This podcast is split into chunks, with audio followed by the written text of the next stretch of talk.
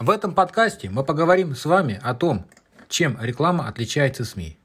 Итак, по-простому, реклама – это продажа без знакомства, а пиар – это знакомство с продажей. Приведу пример. Первый вариант. Вот мой пылесос, купи. К вам приходит человек, просто вам сразу в лоб продает. То есть без знакомств, как зовут, ничего не спрашивает. Объявление висит, вот продается пылесос. Хочешь, покупай, звони. Пример второй. Привет, меня зовут Вася. Через некоторое время это снова Вася. Ты помнишь меня? Еще через некоторое время. Это снова Вася. Кстати, я занимаюсь пылесосами. Понимаете, в чем разница? То есть через некоторое время только происходит продажа. Это в пиаре. То есть это когда долгий срок, долгие деньги, но это именно вложение э, в, в результат. В итоге в конечном счете, конечно же, мы хотим получить продажи, э, увеличение среднего чека. Понятное дело, что реклама, она чем хороша, она может быть дать быстрый, быстрый результат.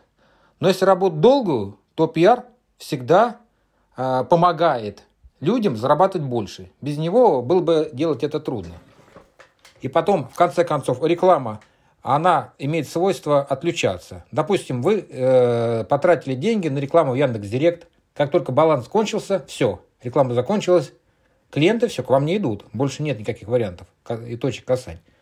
Если же вы публикуете СМИ постоянно, то статьи-то висят, это не рекламные статьи, это нативные статьи экспертного характера, которые будут работать на вас всю, всю жизнь, на ваш личный бренд, на ваше имя. Кроме того, публикации в СМИ – это прежде рост имиджа, повышение уровня экспертности, также уровень доверия к вашей персоне растет. И еще один из ключевых факторов является возможность заполнить СМИ выдачу по запросу вас в поисковых системах Яндекс и Google. И вообще, моя основная цель не только заработать деньги на клиенте, продвигая его в СМИ, но и вывести клиента на тот уровень, когда к нему будут обращаться напрямую журналисты и редакторы новостей ток-шоу. Поэтому прошу обратить ваше внимание, что реклама и пиар – это вещи немножко разные.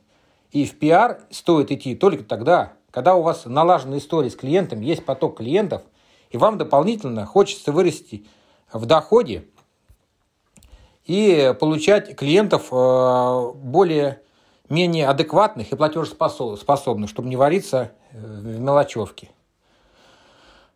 Благодарю вас за внимание. Услышимся в следующих выпусках.